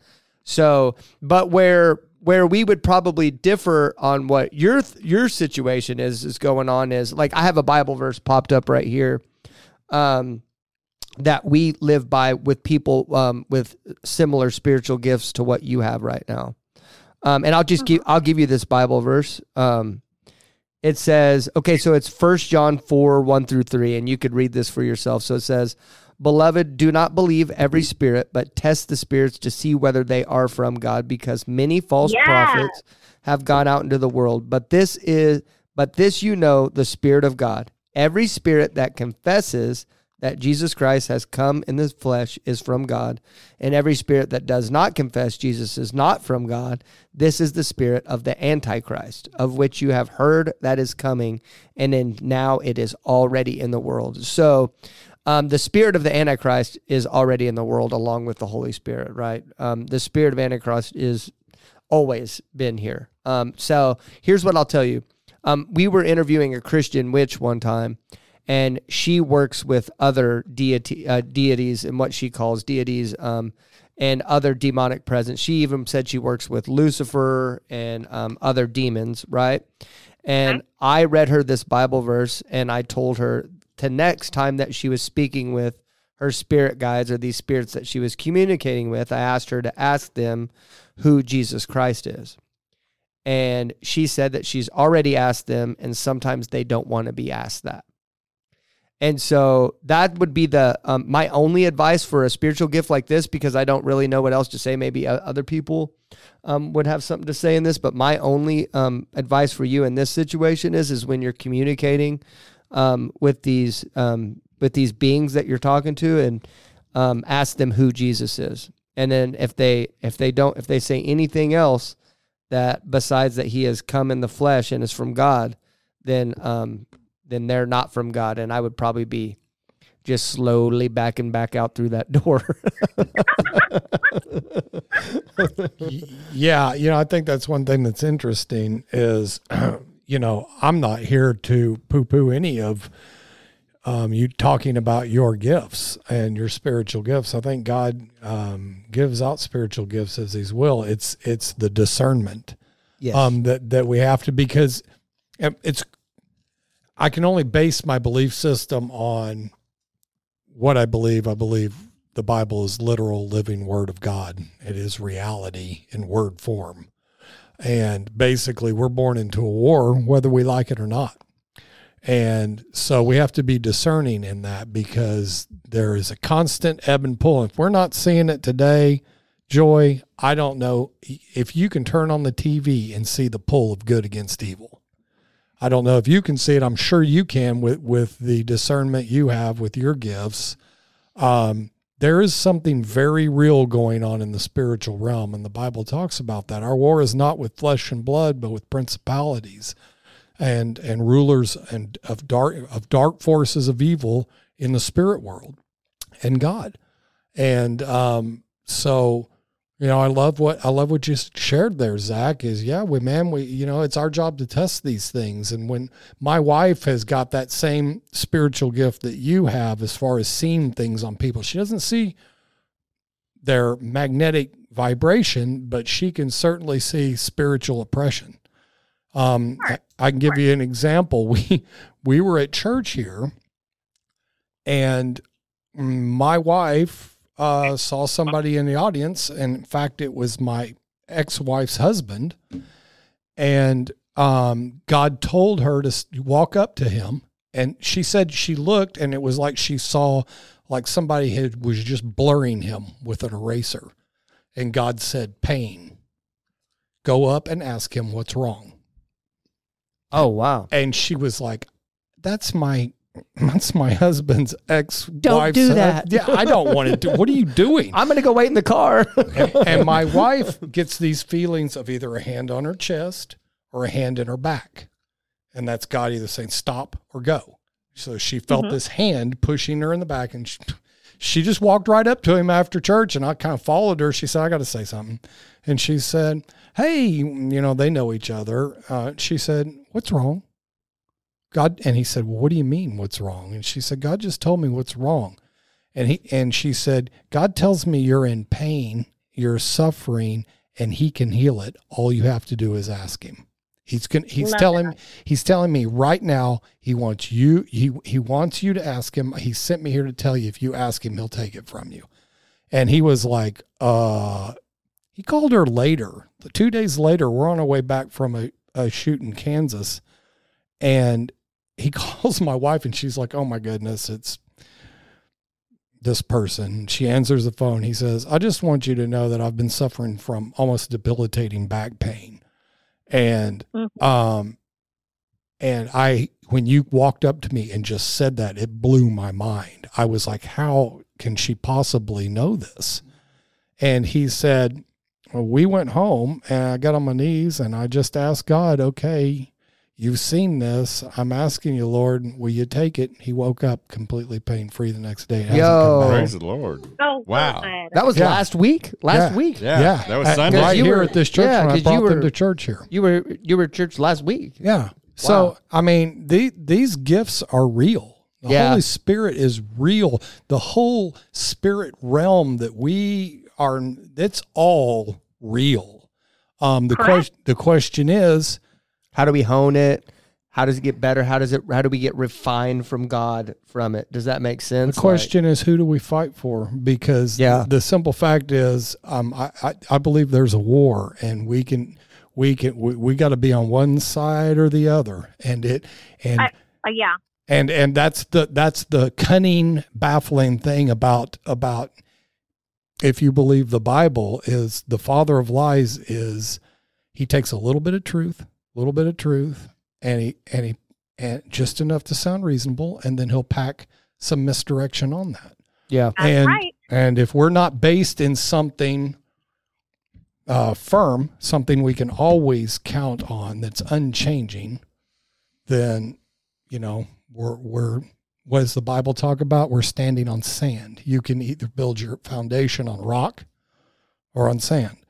And you Yeah. know, the one that's on sand will be swept away, you know, cast to and fro. But anyway, I just I, I wanted to share that with you because my wife has some of that That's crazy, some dude. of that discernment is a spiritual That's gift as crazy. well. Yeah. I I hear joy. I don't see. I hear. I've seen um things. Okay. uh, um like um. Um, a few, just a few occasions, but they've always been dark things, not light things. But um, I hear, I mainly hear God talks to me like, um, do you know a Tiffany, by the way, just in case? Me? Do I know Tiffany? Yeah. No, no, I don't. Oh, by the way, what you're calling is, or what you're saying that the hearing is clear. Uh. No, So I just, love that. I, I um I had a um I God woke me up in the middle of the night last night and God told me Tiffany this weekend and I just I just I'm just asking Oh. everybody if they know a Tiffany. So warn No, Tiffany. Tell, tell Tiffany this weekend. That's all. That's all God gave me. This weekend, what? Right. I don't know. I'll call you back if I get anything else. I don't know.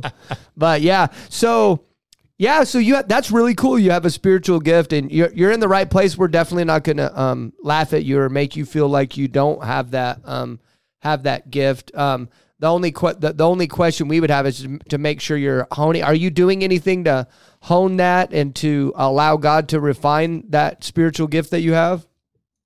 So first of all, like I love what you guys said about the discernment because so I don't talk to a lot of people like me. I don't, you know, when I said like I, there's no, when I talk about my experiences, there's no me trying to get people together. Like typically if, if you were to have me to go to a bunch of like metaphysical people, that's my nightmare. Right. that's kind of what I do because, um, yeah, a lot of times it's a lot of confusion. I mean, this is this way with any spiritual thing or religious thing you get into, right? You're always going to have lost people. In fact, you have more of that because those are the people that are flocking to try to find truth or seek truth, right? But no, I, I completely agree. And in terms of, okay, so in- in terms of the discernment, since I've been doing this since I was really, really little, and this is kind of what I've explained to people, because on, like on TikTok, people will say, well, how do I talk to aliens? Because I've told people, you know, anybody can do this.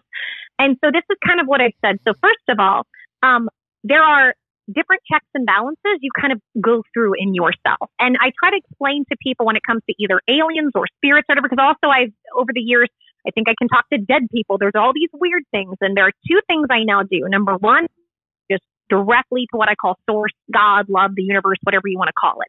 I go directly to the highest vibration, would be, I guess, what you guys would consider the term God.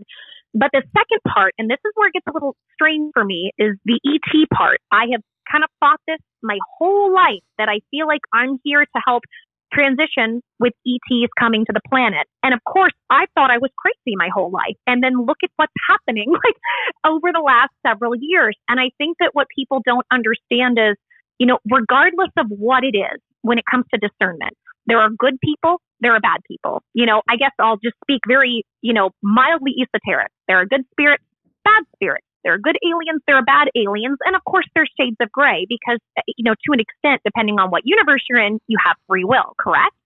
So with that, I feel like aliens can be God's children just as much as Earth. Why do we only limit that to Earth? Why would we only look at, it from that perspective? And if you look at, I've done a lot of different research too, which one of the things I love about the Bible that nobody talks about enough is the fact that like they've talked about different races of beings and giants. Like hell yes, like, That was- there's all kinds of weird stuff, and I love it. Right? And that was the at that, Nephilim, yeah. Yes, and when you look at that, my thing is is like, okay, so how what is actually the difference between and I know this could be a big debate and not necessarily that I want to get into it, but you know, angels versus aliens, it could all be perspective. Not to say that all aliens are angels. So my discernment is I go directly to God and I try to get my my help, my inspiration, my whatever I need from there. But also I feel like as weird as this sounds, God has been instructing me. There are these beings, they are trying to help, but there are also negative beings too. Educate people on this because what's coming on so many different levels, like here soon with uh with Earth is going to be really weird. And people, like you guys were saying, people have a choice.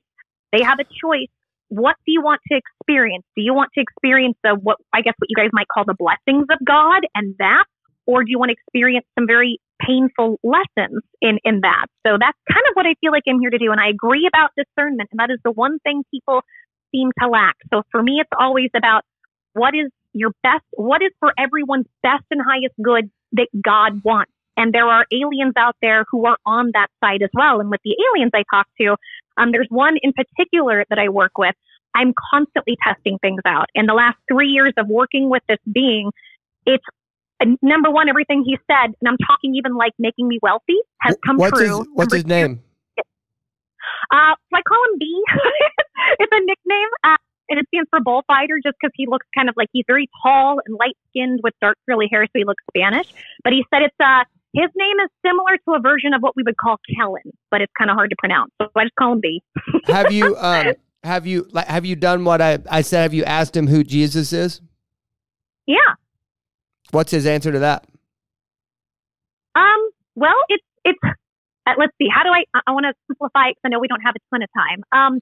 Basically, that Jesus, your Jesus, was somebody that um is from God that incarnated onto the earth to help people. That there have been lots of different people who've come in and tried to do that. And as the most recent times, Jesus has been probably the most impactful and that Jesus is nothing but a very positive person and that a lot of people misunderstand what he was and what he was about. So that's kind of, that's the loose based, I don't know, like conversation we've had about what that is. So that we wouldn't see in in that case his answer to Jesus we wouldn't uh, we would not anybody with the spiritual gift that you have that was in Mhm. our church that was coming up and telling us about this alien being that the, that they were speaking to with that answer Mhm. we would tell them that that being is not from God How because so?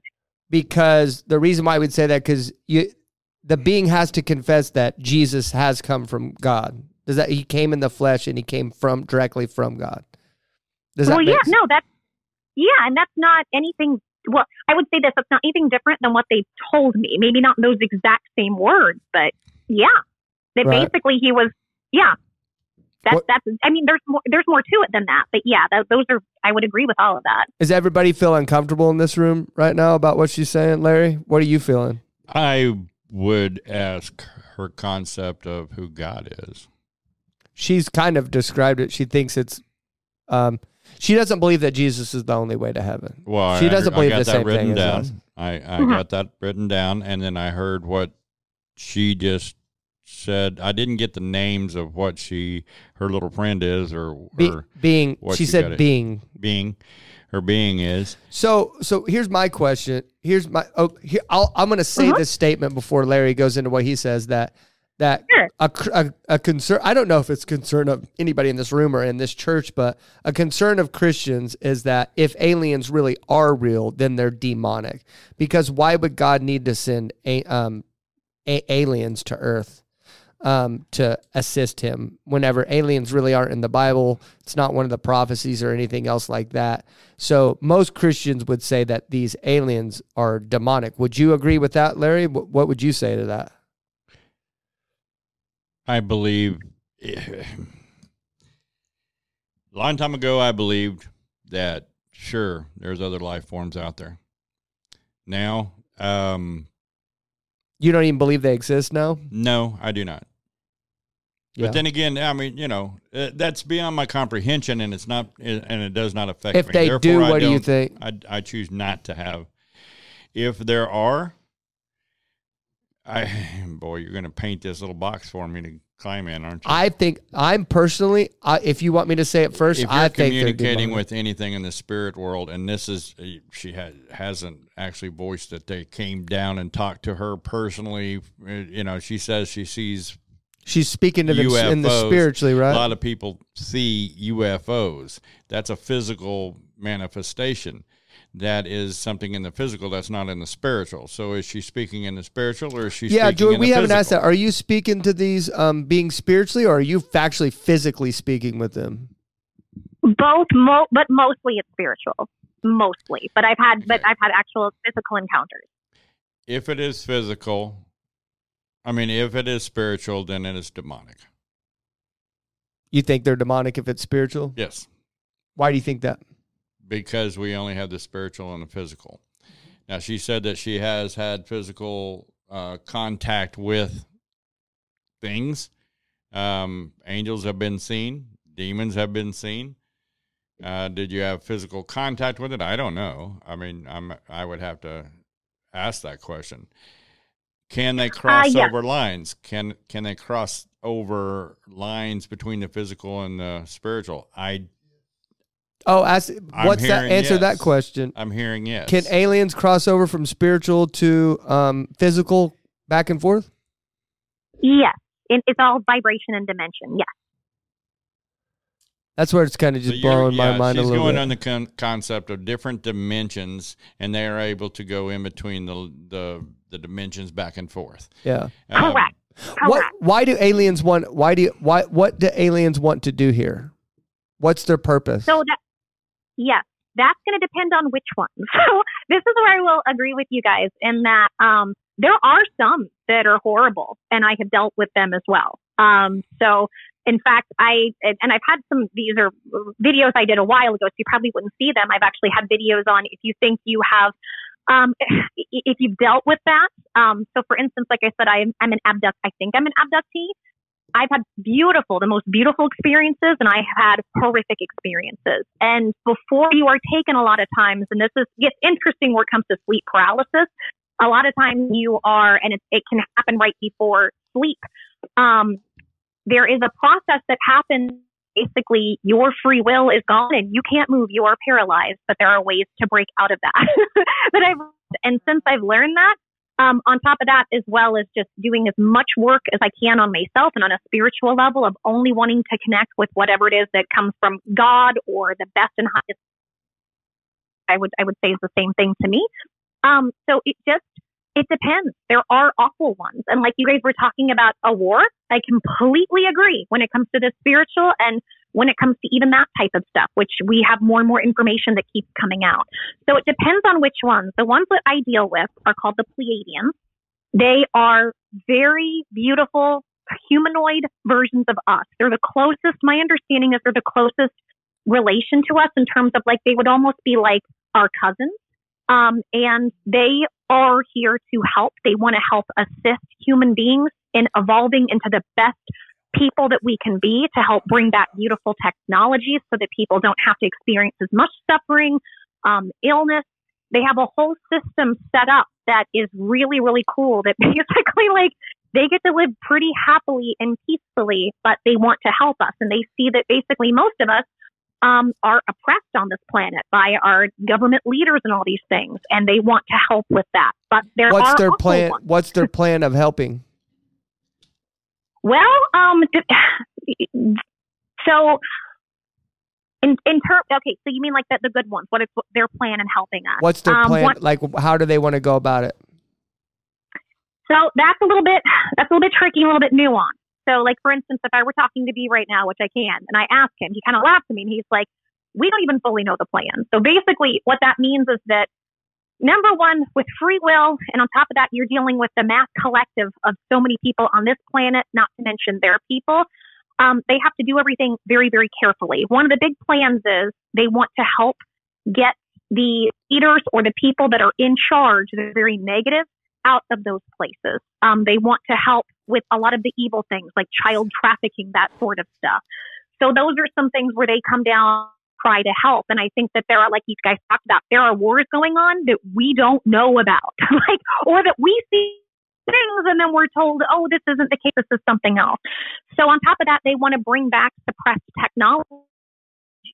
Actually going through chronic illness the way I have, I don't believe people should be sick like they are here. And when you think about Jesus, Jesus is walking around healing people. Who so are they want to bring um, back who are they going to put in office? Who are they going to put in the positions themselves? Oh, yeah, no, don't, that's that's a lot of nuanced political stuff that I would have no idea about. I wouldn't know. I think for them, they don't necessarily. Here's how I understand it, especially from the way they run their societies. They have these loose-based governing bodies, but they don't really have leaders. Everything really comes more from they really actually not like we have i feel like all of our elections are rigged like in general right but like um everything comes from a real honest like group collective of what do the people want and what's best for everybody and trying to come from that place. And they have a loose based system of governing bodies to help with that. So they're not looking to come take over or invade. They more kind of like, hey, we want to come hang out and reconnect with you guys and help you guys because you've been screwed over. And to help you guys helps us. Sounds And like that's kind of how they look at it. sounds like Star Trek.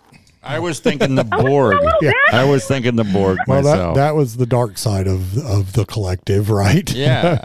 Okay, but- so we're I was going to bring it up too. So Oh, we're it- at, we're at 140. I want to I want to kind of wind this thing down before because sometimes these final statements take forever, and I don't want to go too far over two hours. just just a quick one quick question Okay, first. Mark, um, Eh, do your quick question and then do your final statement. Okay. Okay. Hey Joy, have you ever heard of a show called Coast to Coast with George Noory? I love, I don't watch it often, but I love Coast to Coast. I love when I hear clips. So yeah, I know Coast to Coast. I feel like I totally feel like we're on an episode of Coast to Coast with George Noory. Oh, I hope in a good way. it's just interesting. Um, thank you uh, for sharing um, what your experiences and, and your beliefs. I, I, I, I don't agree. I've got a, I kind of take my stand with with God's word. I, I see what you're saying, and I can see how you you could believe those things just like I'm sure you can see how I, I can believe the things that I believe. And the only thing I have to stand on is the is the Bible. Um, that's the only thing I've found in my life that is consistent and I don't have to worry about what my opinions are. Um, it's written down, it's established, it's it's the rock, you know, and and you know that that answer to your question about Jesus Christ was a very subtle response. Um, you know, did God come in the flesh? Did he die for the redemption of our sins? Has he been raised again? Is he in heaven? Oh, yeah, Jesus came, but many Jesuses have come. Um, basically, it doesn't seem to me that that's a yes. It seems um, ambiguous and and I, I don't know. I don't know. Um, but I, I, it's really been a pleasure talking to you, and uh, thank you for coming on. I, I really, I, I guess that's about all all I have to to say about that. Larry, Angela, I do have a question this time. So you said something like it caught my eye that you were talking about uh like a sleep paralysis. Do you talk to these people while you're sleeping, or is it like while you're awake? she. Oh no, uh, uh, both. More so, uh, I do some stuff with sleep and dreams. So when ab- abductions happen, yeah, that's always at night, from my understanding. Um, unless there's other stuff going on that I wouldn't be aware of, which is highly possible. But uh, no, this was uh, this most of what I do and like the conversations I have, it's all during the day when I'm awake. However, I do have memories and I do remember very specific times of being on ships or specific things like that, and that happened when I was asleep. Okay, Larry. Well, I appreciate you coming on, Joy. Um, I've I've got so many questions they're just blasting through my head. and I know, can't- me too. And I'm like, even- why I, are we at why are we at 145 already? I can't even. Wait, by the way, if you guys have questions, I know you have a show. Respect that. I'm I'm happy to answer questions. You're more than welcome to ask. Well, I usually share a, a Bible verse, and I'm going to share First Timothy four one. Okay. The Spirit clearly says that in later times some will abandon the faith and follow deceiving spirits and things taught by demons. Such teachings come through hy- hypercritical liars whose consciousnesses have been seared with a hot iron. They forbid people to marry and order them to abstain from certain. f- uh, I'm not going to go there. Okay. Um, I I don't know what to think about that, but I, I do know that this verse run was running through my head because I was over here looking in Ephesians, and that one kept coming back to me. We have to be extremely careful with discernment or not. We have to be extremely careful what we have allowed to guide us, and the one thing that I guess affects me the most is that in our belief system, there is only one way to heaven. and it doesn't come any other way but Jesus Christ. That's it. Okay, my turn. Um, Joy, thank you for coming on. I appreciate it. Um, that I like I like he said, I have a lot of questions too. Um, stuff like this makes us super uncomfortable. I can tell everybody is uh, very uncomfortable this week in here. And I'm.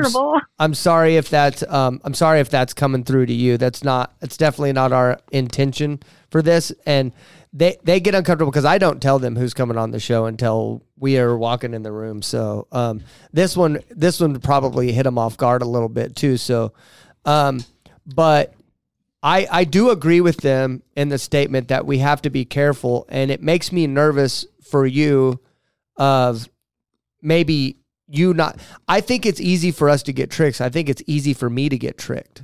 That's why um, God says for us to stay vigilant all the time. Like I get tricked easily. I, I watch other people, very intelligent people, get tricked all the time, and I just think Satan is more um, capable of tricking us than anybody. And so I think we have to be careful of that. Um, I hope that's not what's going on with you right now. I would encourage you. My my advice to you, if you, if, if I know you don't know me from Adam, and you're like this guy's just some weirdo on the internet, but my advice to you would be because I think it's pretty clear that you have a powerful spiritual gift. I think that's clear, and um, I think you should get into a good Pentecostal church that would help you um, grow that gift um, into something great to use for the army of God. Um, but that would be that that would be what I would say. But thank you for coming on, and the floor is yours. Okay, so I'll try to make it brief because I know y'all want to get get your show ended. So first of all, thank you for having me. Um, and I do want to say, and I don't, I know this wasn't what you guys were saying, but just to kind of put you at ease, I apologize if anybody is uncomfortable. I hope you guys can hear that it's not at all my intention to make anybody uncomfortable. And I want you guys to know if you are uncomfortable, which I do pick up on, I'm going to take it as though it's concern out of love for me as a human being. So just so you guys are aware, like that's how I'm going to take that. So even if it is uncomfortable, I do appreciate the concern because I think at the end of the day, I don't think you guys are here. Like I've seen the show, you're not here to judge me, right? No. Like, Exactly. I think you guys on, I think on the, the base level, I think what we all share is that we want to be a service to humanity through God and through help in whatever way we're led to do that. And here's, here's what I would love for you guys to just, cause you guys think about, which I appreciate, you know, like regardless of whether or not I agree or have the same beliefs, I don't think I'm right. I, my goal is not to be my right. My goal is to learn in general with everything I do. So I'll try to come into everything I can with an open mind. And this is what I would like to say regarding the ET stuff, because a lot of the concerns you've had, there's a reason it took me up until 37 years old to talk about some stuff because I wasn't sure. But I really felt the calling from God that this is my purpose. Purpose is to help educate people on the different beings outside of our earth. And that I would say this, just as God will call us to be our best and highest selves and help everybody the best and highest way that God directs us to, there are also other beings outside of earth that God can do that with as well. But I don't think we should limit God's love or God's blessings just to human beings. That's what I would say for that. And I appreciate you guys listening and taking the time to take it in. Fair enough. Yeah, and mine really like I just wanted to say this because I didn't want you to think that like um even on top of that statement where you said that we we love you and that's why we say that out of concern. But like i just really think it would um, be cool to see where god takes this spiritual gift of yours you know? I think spiritual gifts are like one of the most interesting things um, about god. I think that's really cool. Um, and that's a that's the coolest part about our job here in this podcast is that we get to talk to so many people that have cool gifts like this. And um, and I just I would like to see you in a community of people that where you talk about this stuff that people wouldn't think you were weird. Like we don't think you're weird. We I mean we hear you could go I back and listen to 37 episodes. You know we've we've heard some pretty pretty crazy stuff. You know so. I would just like to see you in a group of people that doesn't think you're weird and that you could say this stuff and people wouldn't bat an eye at you. That would that's what I want to see. So, um, Hey, but you yeah, and me both. I haven't gotten there yet. You and there you both. go. Okay. Well, thank you for coming on so much, and I appreciate it. And I'll, I'll talk to you soon on um, TikTok as well. I'll be talking to you on there. No worries. You guys have a good day. Thanks. Okay. It was nice to meet everybody. You, You too. too. Bye-bye. Oh man. Okay. Silence in the room, huh? Oh, I just want to say this as kindly and lovingly as possible. Did I sound really that bad? Well, No, okay, I- no, I think I don't think anybody was rude. I think we I think we were almost there. I think we were toting on that line. I think I mm. think a part of it I think of a part of it is too I'm sitting here thinking during the show I'm like I'm like, man, a part of me feels like I should probably start telling you guys who we're having on, but I didn't know all that either. I Well, don't research them either. I, I don't think we would be doing our job as Christians if we were completely silent to that because Yeah. that's the antithesis of what God is saying in the Bible. I honestly It's- think that if She she is listen might be listening to God, but it's not the Christian God. it's the God of the world. It's the God of the world. It's the Yeah. God of the air that is Well, that is if you look at Ephesians four, sorry, this is this is the one I almost read. Okay, um, let me go just right here. I'll just start in fourteen. Four Ephesians four fourteen. Then we will no longer be infants, tossed back and forth by the waves and blown here and there by every wind of teaching, and by the cunning and craftiness of men and their deceitful scheming. Instead, speaking the truth in love, we will in all things grow unto him who is the head, that is Christ. So speaking Okay. the truth in love. That's Yeah. our job. And I, Yeah. I And we're supposed to speak the truth in love, but w- listen, And, and she's I don't think we hurt her feelings or anything. no, I I don't no, think but so. I, I, I do feel that there is so much deception in the world. and with the different generations, you can see, I mean, like right off the bat, her mention of zombies and, and you know,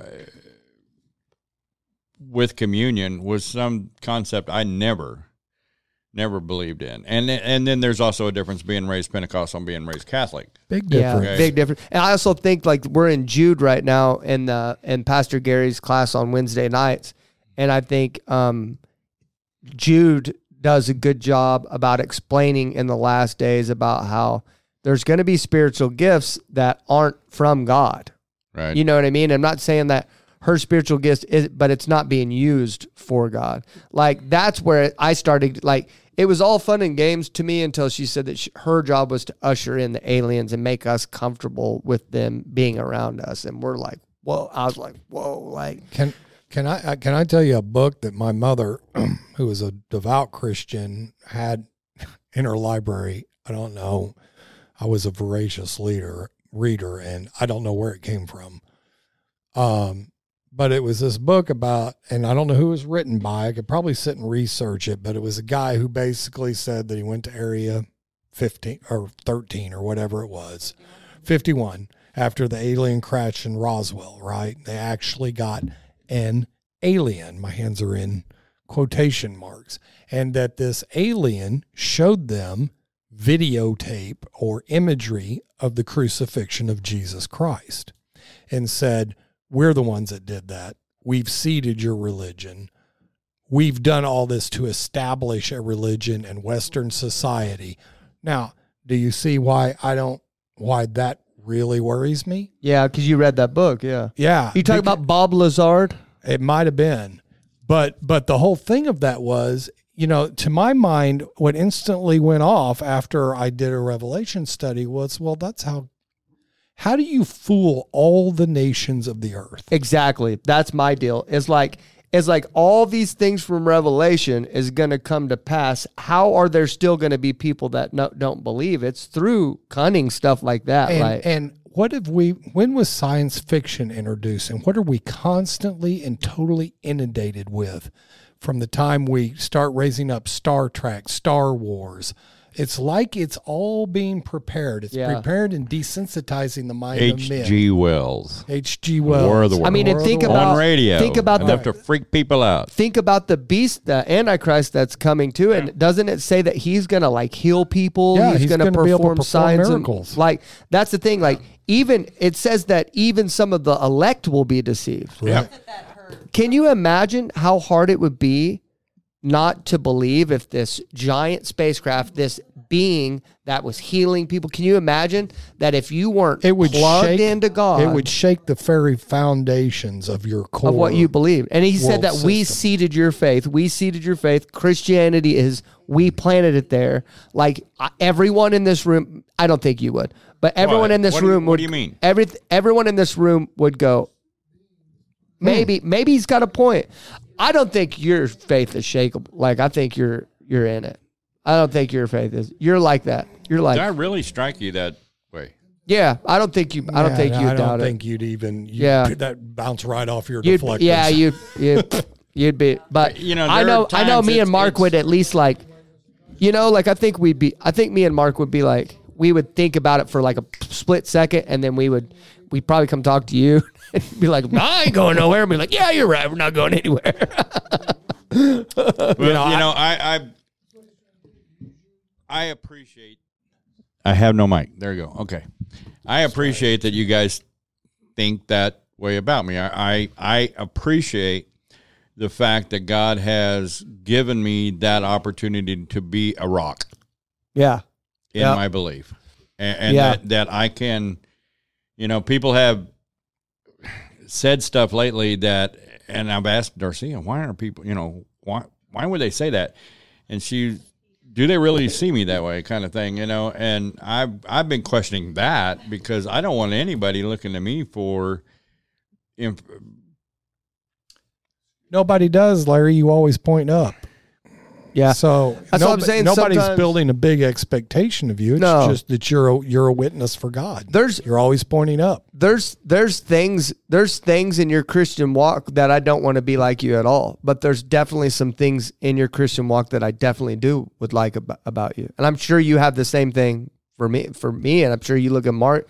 It's the same thing. It's not like we're we're not trying to put you on a pedestal, or, pedestal, or make you but that is I mean, I'm just being truthful. I really think if uh, the biggest alien can come down on the world and he could start healing people and you'd be like Larry'd be like, whatever. Satan. Satan. Yeah. Yep. yeah, I mean Satan. Larry'd throw a spear at him right away. Oh, why, why is that? No, I'd start praying. Why is that? Because there's two options.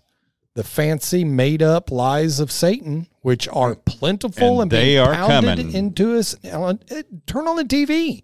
Yeah. It's being pounded into us every second of every day or the living word of God. What's your choice to beat? If it's not according to word, what what is the next word? What's the next verse? What is- if it's not according to if, w- the word, there is no truth. Truth. In yeah. It, it How may cr- This sound is the only good, truth right here. right? It may sound good. It may make you feel good. Yeah. It may make you feel important. It may satisfy some little craving or resentment you copped at some point in your life or or rationalized to hurt and explained to hurt.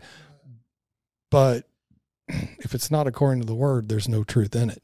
And I think I'm going to say this and I'm going to get in trouble, but I think that's why we're seeing so many of the people we talk to come out of Catholicism because so much of that construct of religion is not biblical Yeah. and they their their detectors go off.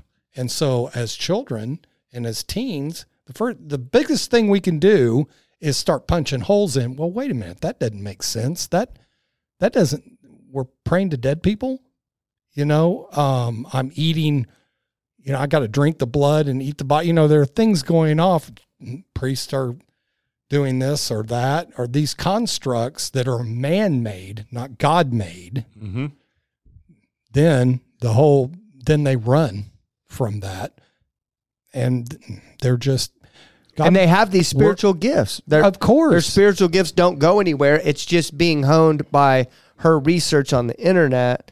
It's being honed by her research on the internet. And she's a child of God she's in search of God I believe her when she says that she's talking to these things. And I believe her when she says that she's she's being used as a resource to usher these things in. And I just I just I mean, Joy, I'm sorry we're talking about this right now. I just I just think I think you need to take some consideration on what these things could possibly be. So Yeah. I mean, So- to, to to people who don't believe in any of this, it w- it would be hard for them to have clear vision on impossible What's almost coming at us. I like what you, You said. know. We'll end on this. I like what you said that That's why that you have the authority of that is because we don't have to ask questions, we don't have to play games, we don't have to we don't have to go anywhere else. We just go straight to that and we can find all the answers and that all we need right in that with prayer and supplication and with what's in that, man. That's that's our authority. And this says that there are going to be people that have healed in the name of Christ, who Mm-hmm. has l- raised the dead in the name of Christ. Isn't it ha- and- crazy? And, yet not know Christ. Isn't it crazy that Pastor Gary's preaching on Jude right now and is giving all the like answers to like um, the future of the these gifts and stuff that we're able to have an answer for it right now. It's pretty cool. But we've got a long ways before like Pastor Gary could have an answer for everything that these people say right now. And it should, we've got a long Yep. ways to go before we can get It's there. because the Bible has an answer for every question. He just knows the humankind. Bible, yeah. I was reading He's the been story at it of longer than we have. I reading the story of story of Gideon recently, and I just realized I was like how how God's the same God. He talks to us the same way as He always has. He He shows us visions the same way He's always has. But I truthfully believe that there's more visions and wonders going on right now because He's pouring out His Spirit in His last days. And that's really cool. I'm glad to be a part of it. So I just wish I wish you'd help me a little bit to figure out what my gift is because um, and help me hone it because I really want to know what Tiffany needs to do this weekend. so God will reveal that when it's time. okay, let's get out of here. Love you guys. Thanks for coming in today. Larry, say your thing. Jesus loves you, and so do I. Thank you for watching and listening. We are out. Thank you for watching or listening all the way to the end. To be a guest on the show or to get a hold of us, please contact us at info at helpmyunbelief.org. And more importantly, make sure to check out new episodes every Tuesday morning at 9 a.m. Central.